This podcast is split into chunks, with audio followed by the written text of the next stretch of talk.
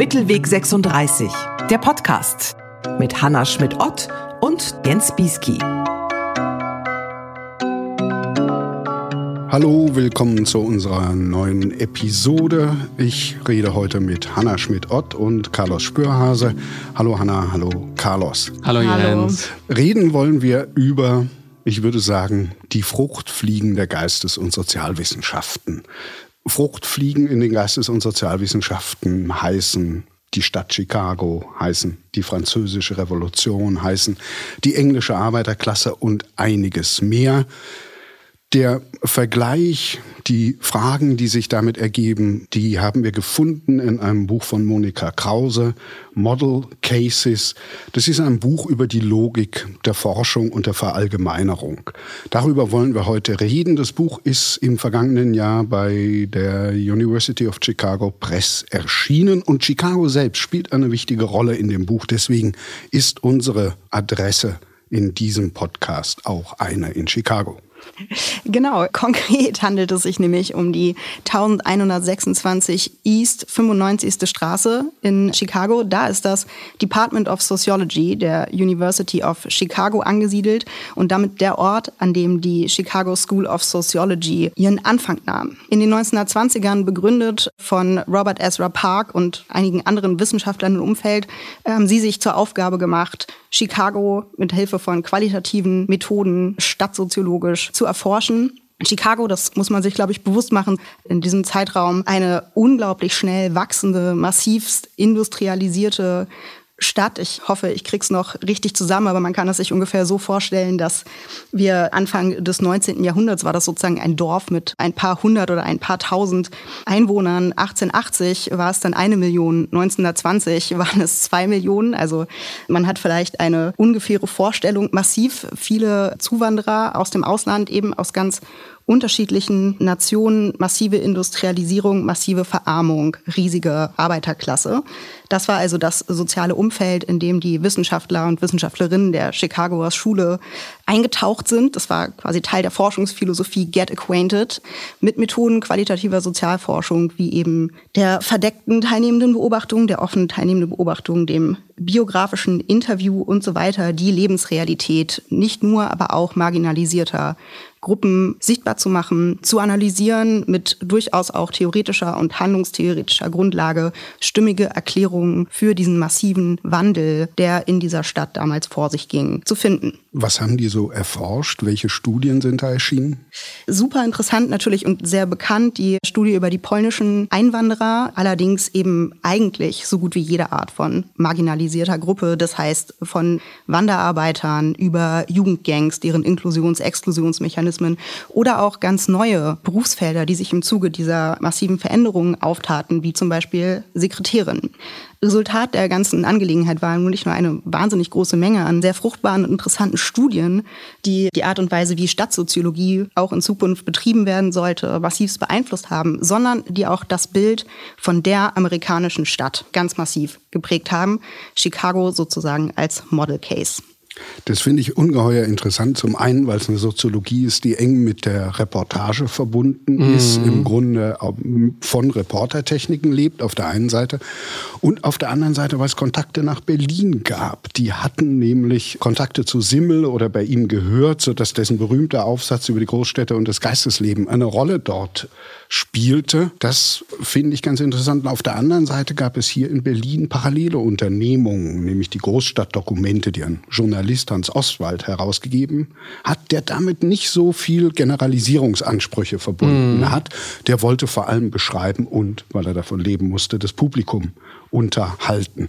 Inwiefern ist denn das jetzt ein Model Case im Sinne von Monika Krause, Carlos?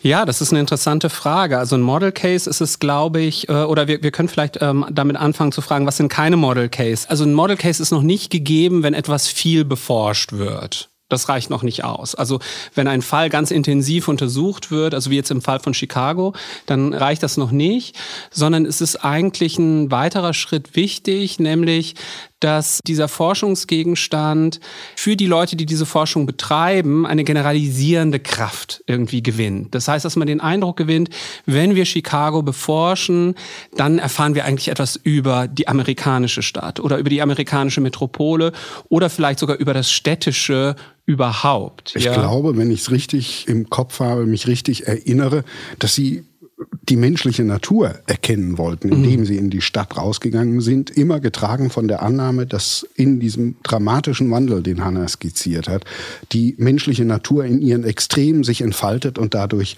sichtbar wird. Also braucht man so ein allgemeines Interesse schon, bevor man mit Forschung beginnt, damit etwas zum Model Case wird? Ja, es ist auf jeden Fall so, dass man den Model Case, so wie ihn Monika Krause versteht, nie nur um seiner Selbstwillen untersucht. Man will einfach nicht noch äh, dann ein bisschen besser verstehen, wie sieht es eigentlich jetzt noch in diesem anderen Viertel in Chicago aus oder so, sondern es ist eigentlich immer mit der Intention, etwas über allgemeinere Strukturen herauszufinden und vielleicht dann sogar auch Begriffe auszuarbeiten, Modelle auszuarbeiten, die eben einen über den Einzelfall, den man untersucht, hinausgehende Erklärungskraft dann beanspruchen. Ich glaube, der Dualismus, den sie da aufmacht und den ich wirklich sehr produktiv finde, ist der zwischen dem Material Research Objekt, das wäre in unserem Fall dann eben Chicago, und dem Epistemical Research Objekt, äh, in diesem Fall dann also die Stadt. Und der Fehlschluss, den sie jetzt also gerne kritisieren oder der Mechanismus, den sie gerne offenlegen will, ist dann eben, dass wir eigentlich zu stark vom Material Research Objekt auf das äh, Epistemical Research Objekt schließen. Bevor wir Beispiele für Model Cases uns mal ja. anschauen, eine Frage, die mich irritiert hat. Carlos, du bist Literaturwissenschaftler. Nach meinem Verständnis von Literaturwissenschaft beschäftigt man sich da mit Texten, mit Autoren um ihrer selbst willen und nicht als Model Cases. Was interessiert dich an diesem Buch? Wie bist du darauf gekommen? Also ich glaube, es gibt tatsächlich, Jens, also bestimmte Formen zu forschen in der Literaturwissenschaft, die wenig damit zu tun haben. Also sagen wir, wenn Peter Sondi sagt, dass jedem Kunstwerk ein monarchischer Zug sozusagen eignet, dann sagt er damit ja letztlich, jedes Werk ist singulär. Man kann gar nicht verallgemeinern. Ne? Also das wäre sozusagen so eine Position dagegen. Dann gibt es auch so eher positivistische Positionen, ja, dass man dann sagt, also ich untersuche jetzt die literarische Kommunikation in irgendeinem kleinen Ort in Ostwestfalen im 19. Jahrhundert und da gibt es gar keine Generalisierungsansprüche, sondern ich will einfach nur sehr fein aufgelöst herausfinden, was zu einem Zeitpunkt dort passiert ist. Also ich glaube, das gibt es auf jeden Fall, auch in der Geschichte und in anderen Geisteswissenschaften. Aber es gibt, glaube ich, auch das, was sie beschreibt in der Literaturwissenschaft. Ein Beispiel wäre, wenn man über das bürgerliche bürgerliche Trauerspiel spricht, dann ist es sehr, sehr lange so gewesen, dass man sich eine kleine Handvoll von Dramen angesehen hat, sagen wir Miss Sarah Sampson, Emilia Galotti oder so, und ausgehend von diesen Dramen dann generalisiert hat und über das bürgerliche Trauerspiel im 18. Jahrhundert gesprochen hat, ja. Und da muss es dann auch erst wieder bestimmte Studien geben, die gesagt hat, die, also die versucht haben, wirklich das in der Breite aufzuarbeiten und die dann zu dem Ergebnis kommen, dass das, was vorher eigentlich so die paradigmatischen Fälle waren, aus denen auch die Begriffe und die Modelle generiert wurden, dass die eigentlich eher randständig sind oder, oder auf jeden Fall gar nicht sozusagen so generalisierbar sind, wie man das lange geglaubt hat. Aber würdest du rein sozusagen in Bezug auf das Erkenntnisinteresse des Faches der Literaturwissenschaften schon sagen, dass das Fach selber auf Generalisierung zielt oder ist es darauf nicht angewiesen? Also das wäre auch eine Rückfrage, die ich an Monika Krause hätte. Also ich glaube, sie versucht auch nicht zu sagen, dass alle soziologische Forschung oder gesellschaftswissenschaftliche Forschung notwendigerweise so verfährt, sondern das ist einfach nur eine sehr prominente und ich glaube in ihren Augen auch wichtige Forschungsstrategie. Und daneben gibt es weitere. Und so würde ich das eigentlich auch für die Literaturwissenschaft beschreiben? Sie fängt ja sehr stark mit der Biologie an. Ja. Mit Drosophila melanogaster mhm. heißt sie, glaube ich. Und äh, an den Max-Planck-Instituten, wenn ich das richtig gelesen habe, forscht man im Moment über Demenz an diesen Fruchtfliegen, über Alterungsprozesse, auch über die Vererbung von Fettleibigkeit bei Fliegen und einigem mehr. Mhm. In der Biologie ist das gang und gäbe. Warum soll das in anderen Wissenschaften ein Problem sein? Also in der Biologie hat man Modellorganismen, andere Wissenschaften haben Model Cases. Wo ist ja. das Problem? Ja, also ich glaube, für Monika Krause ist erstmal das erste Interesse zu rekonstruieren, dass es solche Modellfälle, Model Cases in den Gesellschaftswissenschaften und auch in den Geisteswissenschaften gibt. Das wäre der erste Schritt. Der zweite Schritt wäre, glaube ich, dass sie der Auffassung ist, dass es problematisch häufig ist. Also dass häufig unter einer methodischen Perspektive dann Schwierigkeiten mit sich bringt. Als drittes, und da wäre meine Frage an Hanna, wie, ich glaube, sie, Hanna hat das anders gelesen, würde ich denken, dass sie aber nicht sagt, dann lassen wir das. Ja, es ist problematisch, also vergessen wir das besser und suchen andere Forschungsstrategien, sondern ich glaube, dass sie trotzdem sagt, es ist trotzdem eine Form von Forschung, die zentral bleibt. Nur wir müssen uns irgendwie die Problematizität besser vor Augen führen, um besser zu sehen, was wir tun. Ja, nee, ich glaube, da haben wir doch ähnlich gelesen. Also genau die, mm. der Ruf nach Selbstreflexivität, nach ja. Reflexion über das eigene Forschungshandeln, genau, der ist natürlich bei ihr ganz zentral. Vielleicht kurz vorab, um auf deine Frage, Jens, zurückzukommen. Das Problem, das die Sozial- und Geisteswissenschaften ja im Unterschied zu den Naturwissenschaften haben, ist, dass ihre Forschungssubjekte doch mit einer Eigensinnigkeit ausgestattet sind, die quasi regulär positivistische Forschungsmethoden erschwert. Und natürlich ist es auch immer Teil des fachliche Alleinstellungsmerkmal der Soziologie generalisierende Ergebnisse zu produzieren, allgemeine Aussagen, bestenfalls natürlich räumlich und zeitlich sogar gültig über ihren Forschungsgegenstand, also die Gesellschaft, das Soziale, zu treffen, dass das so nicht ganz funktioniert, das wissen wir inzwischen. Was ich aber gerade in Anknüpfung an Ihre Argumentation spannend fand, war ja die Frage, wenn wir auch jetzt gerade aus der Soziologie heraus generalisieren nicht als Ziel unserer Forschung definieren, können wir es vielleicht trotzdem als Mittel benutzen?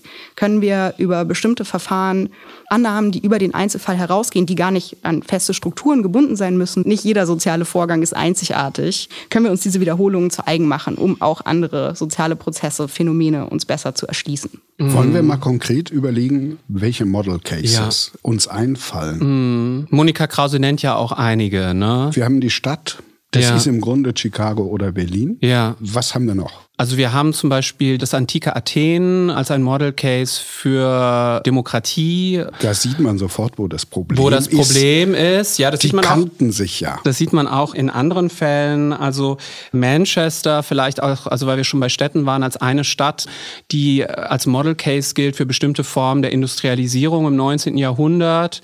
Vielleicht auch gebunden an bestimmte Industrien sogar. Also dass bestimmte Industrien dann sozusagen so Modellindustrien sind für das, was Kapitalismus ist, also Textilindustrie.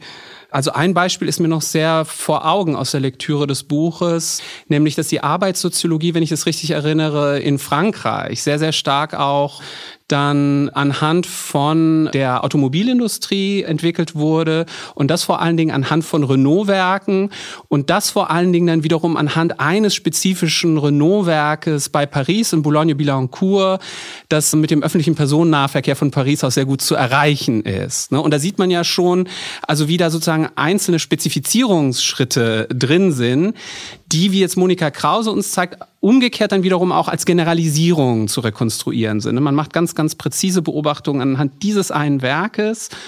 Und stufenweise wird das dann zu so einer Art von Soziologie der Arbeit in der industriellen Welt. In der Berufssoziologie beschäftigt man sich besonders gern mit Ärzten. Ja. Äh, und Psychologen fragen immer ihre Studentinnen und Studenten, wenn sie was wissen wollen. Kann man in dem Buch nachlesen. Die Frage mit dem Renault-Werk in der Nähe von Paris führt ja auf den für mich entscheidenden Punkt. Man hat sich nicht vorher überlegt oder nur halb ja. überlegt. Wir wollen was über die moderne Arbeitswelt herausfinden. Mhm. Also äh, ist dieses Werk das am besten geeignete, sondern es war das am bequemsten zu erreichende. Oder übertreibe ich das? Ja, also ich glaube, es hat sowohl manchmal strategische Aspekte, also dass bestimmte Personen tatsächlich, also wie bei Chicago scheint es der Fall zu sein, dass die Soziologen dort auch ganz explizit versucht haben, ihren Gegenstand aufzuwerten und zu sagen, Chicago ist besonders paradigmatisch. Aber in dem Fall, den du nennst, scheint es eher so etwas wie, wie situative Rahmenbedingungen zu geben. Jetzt dieser Renault-Fall, vielleicht auch Pfadabhängigkeiten. Ne? Die Infrastruktur ist schon da. Wenn man in Paris als Professor arbeitet, kann man schnell dahin fahren und das Forschungsprojekt begleiten und so weiter. Ne? Also bestimmte infrastrukturelle Vorbedingungen, die es dann erleichtern, zu forschen, wenn man dann ein bestimmtes Objekt wählt. Ich frage mich halt auch für die Literaturwissenschaft, ob es da nicht auch Pendants gibt. Ne? Man könnte zum Beispiel sagen, dass bestimmte Nachlässe von Autoren in Marbach schon einfach da sind und aufgearbeitet sind, zugänglich. Und dann gibt es noch ein Kollegienhaus, wo man unterkommen kann, wenn man da zwei Wochen forschen will und so weiter. Dass es einfacher ist, über bestimmte Autoren, die in Marbach liegen, dann zu forschen, als über welche, deren Nachlässe über die gesamte Welt verstreut sind, deren Erben vielleicht Probleme immer machen und so weiter und so fort. Wo es gar ne? keinen Nachlass gibt. Oder da forscht man ungern. Gibt. Ja, ja. Bedeutet das jetzt, dass Forschung eigentlich nur abhängig von Gelegenheitsstrukturen ist? Also die scheint, wenn man Monika Krause folgt, eine Rolle zu spielen. Und wenn man sich das jetzt für Goethe ansieht, könnte man sagen, ja, im 19. Jahrhundert wird eben das Archiv in Weimar gegründet. Es gibt dann auch eine Goethe-Gesellschaft. Es wird eine große Ausgabe Ende des 19. Jahrhunderts geplant, so dass man dann eigentlich, wenn man über Goethe forschen will, es ziemlich leicht hat im Vergleich zu einigen anderen Autoren, ne, die vielleicht genauso relevant sind. Und ich glaube, das ist schon ein Aspekt, der für sie wichtig ist, zu zeigen, dass die Relevanz, die wir bestimmten Forschungsobjekten und die Generalisierungskraft, die wir ihnen zuschreiben, häufig auch an, sagen wir mal, bestimmten Infrastrukturen hängt, die erstmal gar nichts mit diesen Forschungsobjekten an sich zu tun haben.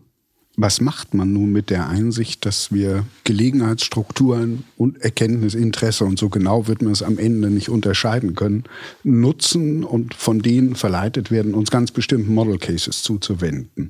Wie geht es dann weiter? Also was folgt daraus? Ja, ich würde sagen, es folgt daraus, dass man sich bewusst machen muss, dass es bestimmte Forschungsobjekte gibt, die aufgrund dieser situativen Dimension und infrastrukturellen Dimension privilegiert sind. Das wäre der erste Schritt. Und dass man sich auch überlegen müsste, ob es nicht da auch aufgrund dieses Privilegiertseins dann zu bestimmten Verallgemeinerungsroutinen gekommen ist, die uns dann die Ergebnisse, die an diesen Objekten gewonnen sind, eine Verallgemeinerungsfähigkeit zuschreiben lassen, die eigentlich nicht wirklich gerechtfertigt ist. Ja. Es wird dann auch viel so Anwendungsforschung betrieben, also in dem Sinne, sie nennt das X in Australien. Ja. Also, dass man irgendein Phänomen woanders beschrieben hat und dann mhm. kommt man auf X in Australien. Das heißt, mhm. dasselbe Phänomen mhm. wird unter australischen Bedingungen mhm. erforscht. Das mhm klingt für mich nicht wahnsinnig interessant. Und ein großes Problem habe ich, wenn wir nochmal auf die Stadt zurückkommen, damit, dass unsere Vorstellung von Stadt von Chicago und Berlin und vielleicht noch ein paar anderen geprägt ist. Das sind aber Ausnahmefälle. Ja. Die meisten Großstädte sind bequem, gemütlich wie München oder Bielefeld oder andere Städte sollte man die auch erforschen, um dann zu sagen, mhm. aus, aus vielen mhm. Einzelstudien finden wir unser Gesamtbild? Mhm. Oder? Mhm. Ich glaube schon, nur dass Monika Krause uns zeigt, dass damit das Problem nicht aus der Welt ist. Das ist natürlich so ein bisschen Inwiefern? irritierend, aber dass wenn man sagt, gut, also wir sehen jetzt nicht mehr Chicago oder Paris als die paradigmatischen Städte und generieren unsere ganzen Begriffe und Modelle und sozusagen aus der Untersuchung dieser Städte, sondern wir schauen uns jetzt auch sagen wir Sao Paulo an, ja, oder Mumbai an.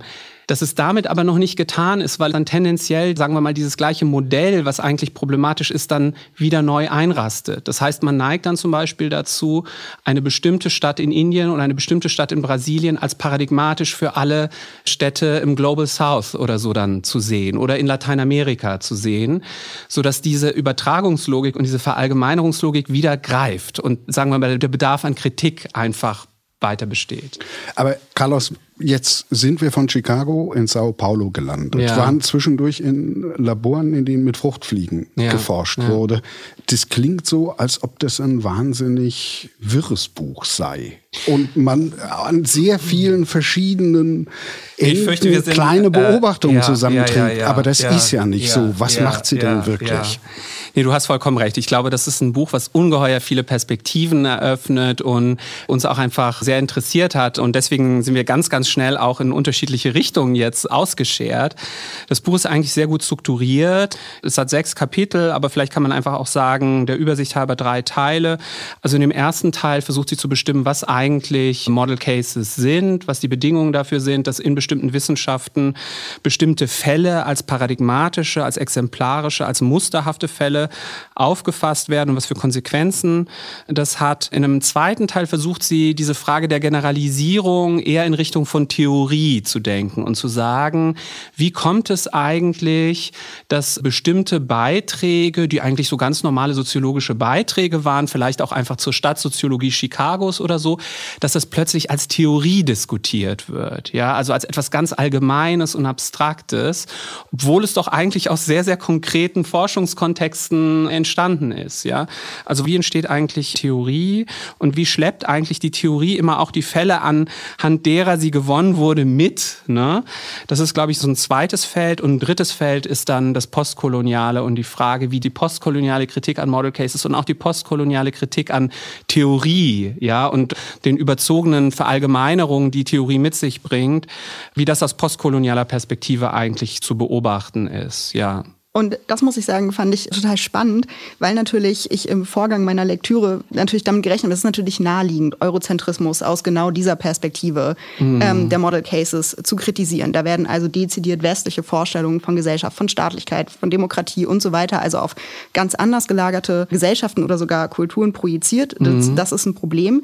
Faktisch macht sie aber doch eine weitere Kritikwolte und ja. äh, unterstellt auch den postkolonialen Theorien einen Hang zu Model Cases. Ja, unterstellt finde ich so, also sie, sie sagt halt, glaube ich, einfach, es gibt hier so eine Art von grundlegendes Argumentationsmodell und Forschungsmodell, was sich dann einfach fortträgt. Ja. Und ich glaube, das disqualifiziert gar nicht äh, diese postkoloniale Kritik, sondern sagen wir, regt eher an, diese Kritik noch weiter zu treiben, ja, und nicht irgendwo Total. mit der Kritik ja, dann sozusagen aufzuhören. Sie sagt doch im Grunde, es ist nicht damit getan, wenn man neben Chicago noch Mumbai erforscht und dann sagt, es ist jetzt unser neuer Model Case mhm. sondern warum nicht noch andere Städte? Ja, und warum nicht jetzt Santa Cruz de la Sierra in Bolivien? Warum Städte, die leicht zu erreichen sind, vielleicht wiederum mit dem Flugzeug? Ne? Wo also die Leute die, Englisch reden? Äh, wo die Leute Englisch reden, wo vielleicht auch die, die Akten, also die ganze Dokumentation, die man dann erforscht, auch auf Englisch ist und so weiter und so fort. Also da sind wir wieder bei der Frage, also was sind dann eigentlich die infrastrukturellen Voraussetzungen, dass man dann doch lieber bestimmte Städte als verallgemeinerungsaffine Städte irgendwie auffasst als andere? Sache. Ne? Aber, und das scheint mir eben doch auch wichtig, es sind eben nicht nur die Fälle, die verallgemeinert werden, sondern auch die Theorien, die Ansätze, mittels derer sich diesen Fällen genährt wird. Carlos, du hattest das gerade schon kurz angesprochen. Sie werden sozusagen von ihrem Ballast, dem empirischen Ballast, der sie ursprünglich mm. mal hervorgebracht hat, mm. befreit. Ja, vielleicht sprechen wir über ein Beispiel auch. Ne?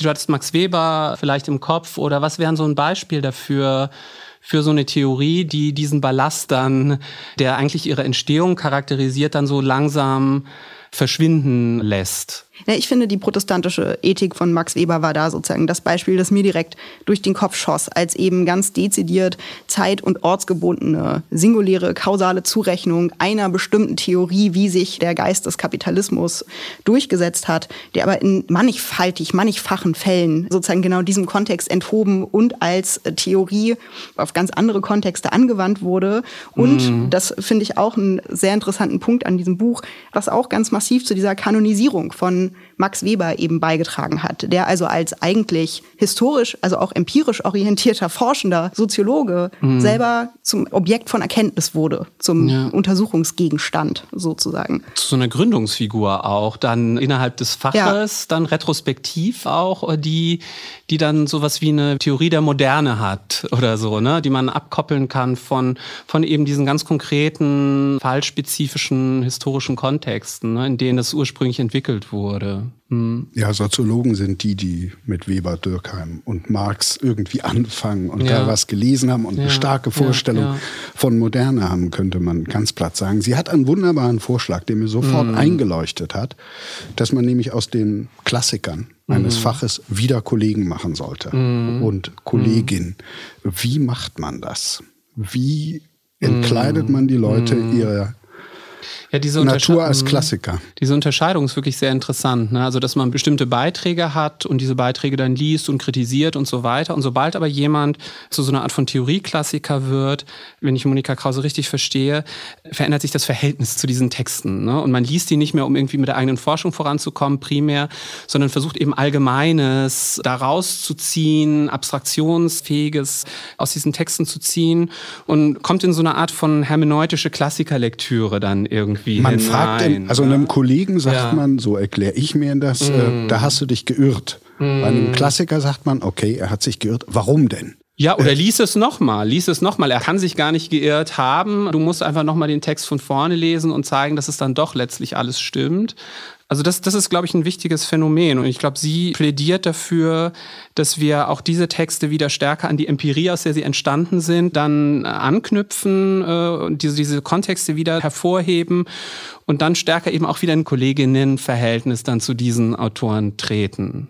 Ja, ich habe mich in Bezug auf diese Frage, also wie werden aus AutorInnen wieder KollegInnen, erinnert gefühlt an eine Studie, die mein Kollege Lars Döpking vom Hamburger Institut für Sozialforschung jetzt vor einigen Wochen mit noch einigen anderen äh, Kollegen zusammen publiziert hat, wo es um die Rhetorik der soziologischen Kanonbildung geht. Und die These, die implizit die ganze Zeit mitläuft, die ich ja aber extrem anknüpfungsfähig finde, ist eben, also sie untersuchen den soziologischen Kanon anhand dieser Textbooks, die an die Studierenden ausgegeben werden, wo dann eben die Klassiker, die sie zu lesen haben oder der Kanon abgebildet wird. Und natürlich mit den Entwicklungen, vor allen Dingen in den letzten Jahrzehnten, gibt es immer wieder Kritik. Dieser Kanon ist nicht divers genug, der soll sozusagen pluralistischer werden und so weiter. Und dann werden diese Texte, werden diese Bücher eben um Texte anderer AutorInnen ergänzt. Und was dabei aber ja passiert ist, andere fallen raus. Also Kanonbildung ist auch immer ein Prozess der Exklusion. Und in diesem Prozess werden, sofern sie noch leben, aus AutorInnen möglicherweise wieder KollegInnen. Das Verhältnis müssen wir aber noch mal genauer äh, fassen. Also wenn ich jemanden, der als klassischer Autor gilt oder eine klassische Autorin als Kollegin lese, was mache ich dann? Das will ich doch genau wissen. Also man könnte vielleicht an ein Beispiel denken, Reinhard Koselleck, Kritik und Krise, sozusagen ein historisches Werk eigentlich auch, was aus historischer Perspektive dann auch kritisiert wurde. Und dann gibt es irgendwie so einen Moment in der Rezeptionsgeschichte von Reinhard Koselleck, wo dieses Werk eigentlich gar nicht mehr als historische Studie gelesen wird, sondern als Theoriewerk. Ne? Und damit wird sie so ein bisschen auch abgekoppelt von diesen historischen Kontexten, in denen die Theoriearbeit eigentlich eingelagert ist. Und es setzt aber auch so eine Art von, also André Kieserling hat mal etwas vielleicht stark von der Habermas-Industrie gesprochen, die sich irgendwann etabliert hat. Vielleicht gibt es auch sowas wie eine Koselleck-Industrie, dass man dann irgendwann anfängt, gar nicht mehr sich dafür zu interessieren, wie eigentlich die Fallstudien aussehen, die Koselleck da untersucht hat, sondern man versucht einfach zu schauen, was sind denn, was ist nur an Verallgemeinerbarem eigentlich über Kritik, über Krise, über Geschichtsvorstellungen und so weiter da bei Koselleck drin. Ne? Also da kann man, glaube ich, sehen, es ändert sich der Umgang mit diesen Autoren, es ändern sich die Lektürestrategien, es ändert sich aber auch etwas im Hinblick eben auf die Generalisierung. Ne? Also das heißt, man koppelt die Wissensansprüche, die in diesen Werken historisch erarbeitet wurden, tendenziell von diesen historischen Gegenständen ab. Ne? Und da ist Monika Krause eigentlich auch Wissenssoziologin. Das ist ihr, glaube ich, nicht plausibel, sondern sie sagt, na ja, also irgendwie hängen bis zum gewissen Grad, also diese Forschungsbedingungen, unter denen diese Theorien in Anführungsstrichen produziert worden sind, die sind essentieller Bestandteil dieser Theorien. Und die können wir nicht einfach vergessen und dann irgendwann sagen, ja, also es gibt da irgendwie Kritik und es gibt Krise und, und so weiter. Ne? Sondern in gewisser Hinsicht fordert sie uns dazu auch auf, dann die Genese dieser Wissensansprüche in der fallspezifischen historischen Forschung nicht zu vergessen. Ne? Also wenn man sich mit Kollegen unterhalten will, also Ja. wenn man sich mit Klassikern wie mit Kollegen unterhalten Ja, will, dann muss ja. man sie ungeheuer historisieren. So habe ich Krause äh, verstanden und wieder in den Kontext stellen.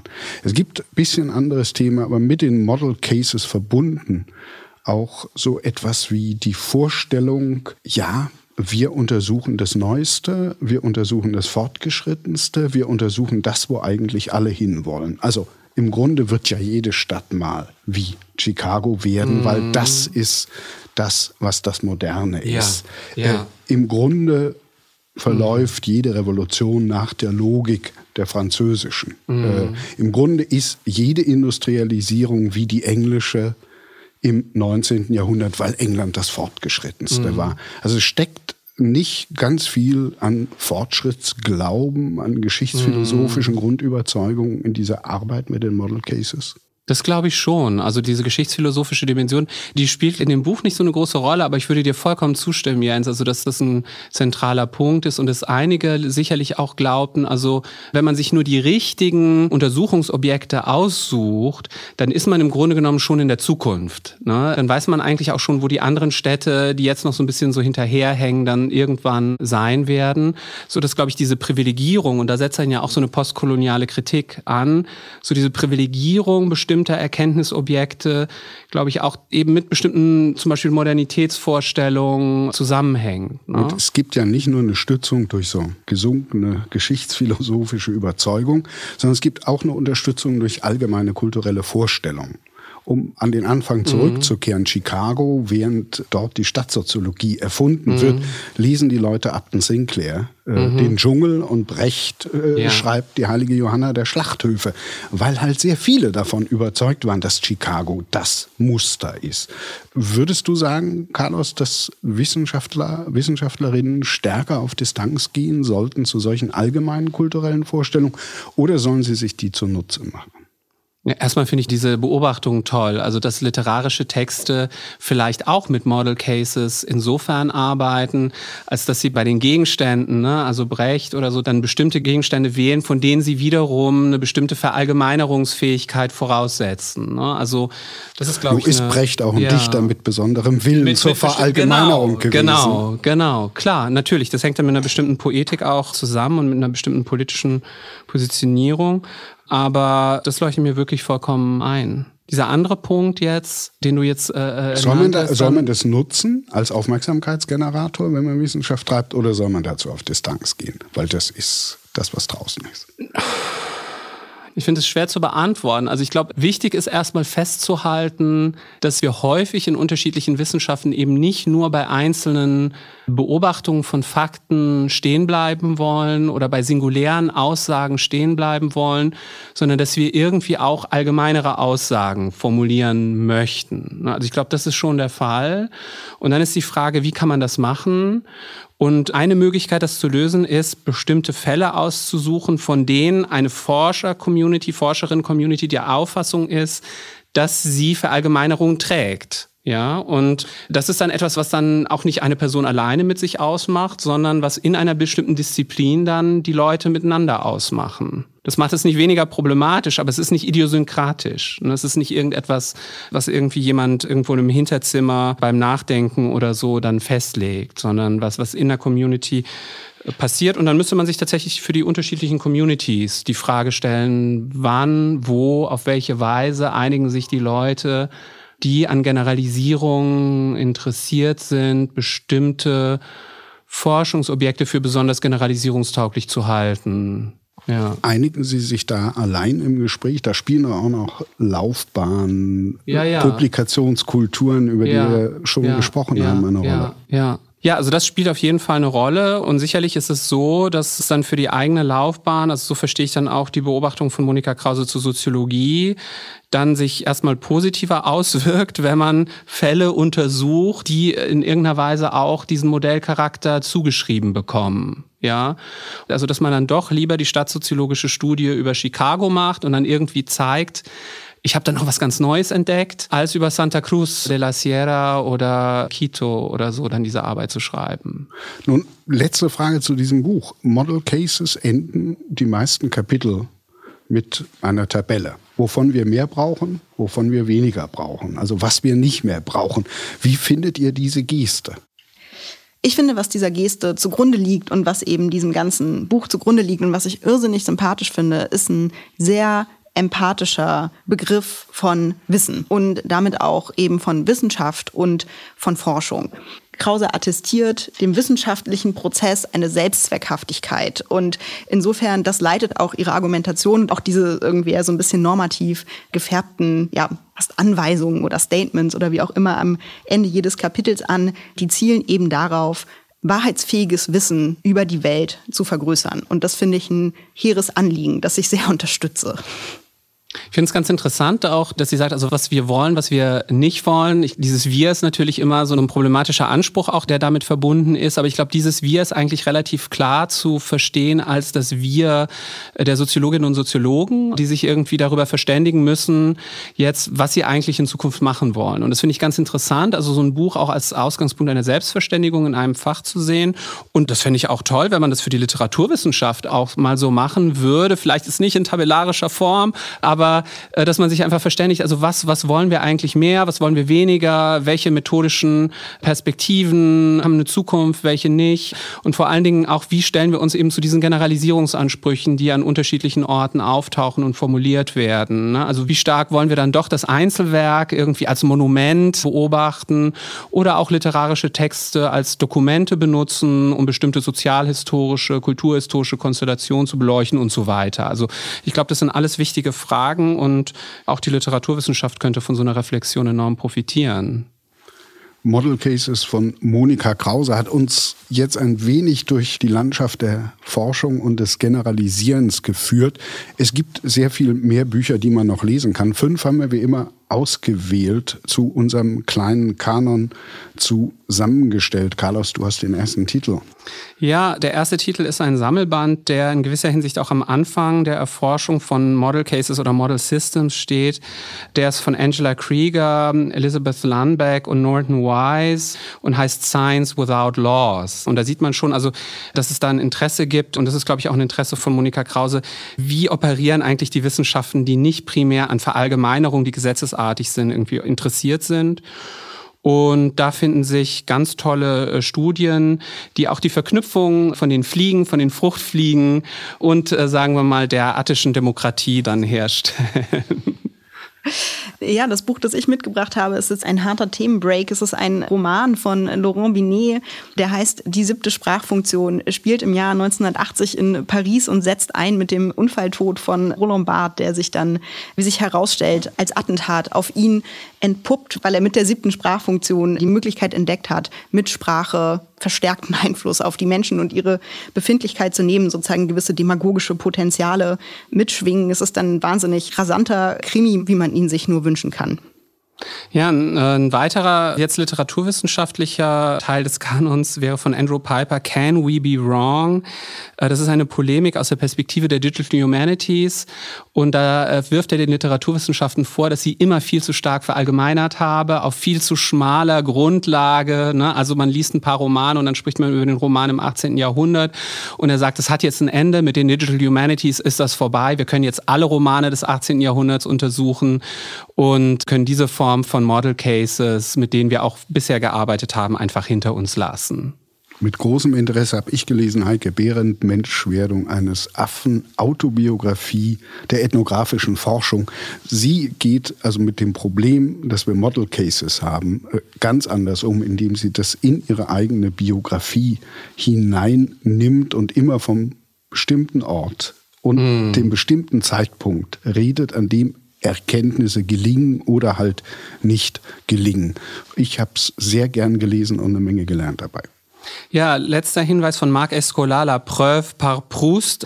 Ein sehr interessanter Aufsatz, in dem äh, Marc Escolar zeigt, dass ein Großteil der Theorie der Erzählung, die Gérard Genet entwickelt hat, also eine Theorie von enorm hohen Allgemeinheitsgrad, letztlich auf der Basis von Proust-Lektüren erfolgt ist und sich da eben genau die von Monika Krause auch aufgeworfene Frage stellt, wie stark hängt eigentlich die Genetsche Narratologie doch davon ab, dass sie anhand von Proust konstruiert wurde. Das war Mittelweg 36 über das Generalisieren, ausgehend von Monika Krauses Buch Model Cases. Alle Bücher und Literaturtipps findet ihr unten in den Show Notes. Und mhm. ich habe das Gefühl, wir sollten irgendwann mal einen Spezialpodcast zur Stadt und einen zur Revolution machen. Aber das überlegen wir uns später. Wir hören uns wieder im Juli, dann mit Marie Schmidt. Ich danke euch sehr, danke Carlos, danke Hanna und einen guten Sommer kann ich nur allen wünschen. Ja, einen schönen Sommer allen. Tschüss. Tschüss.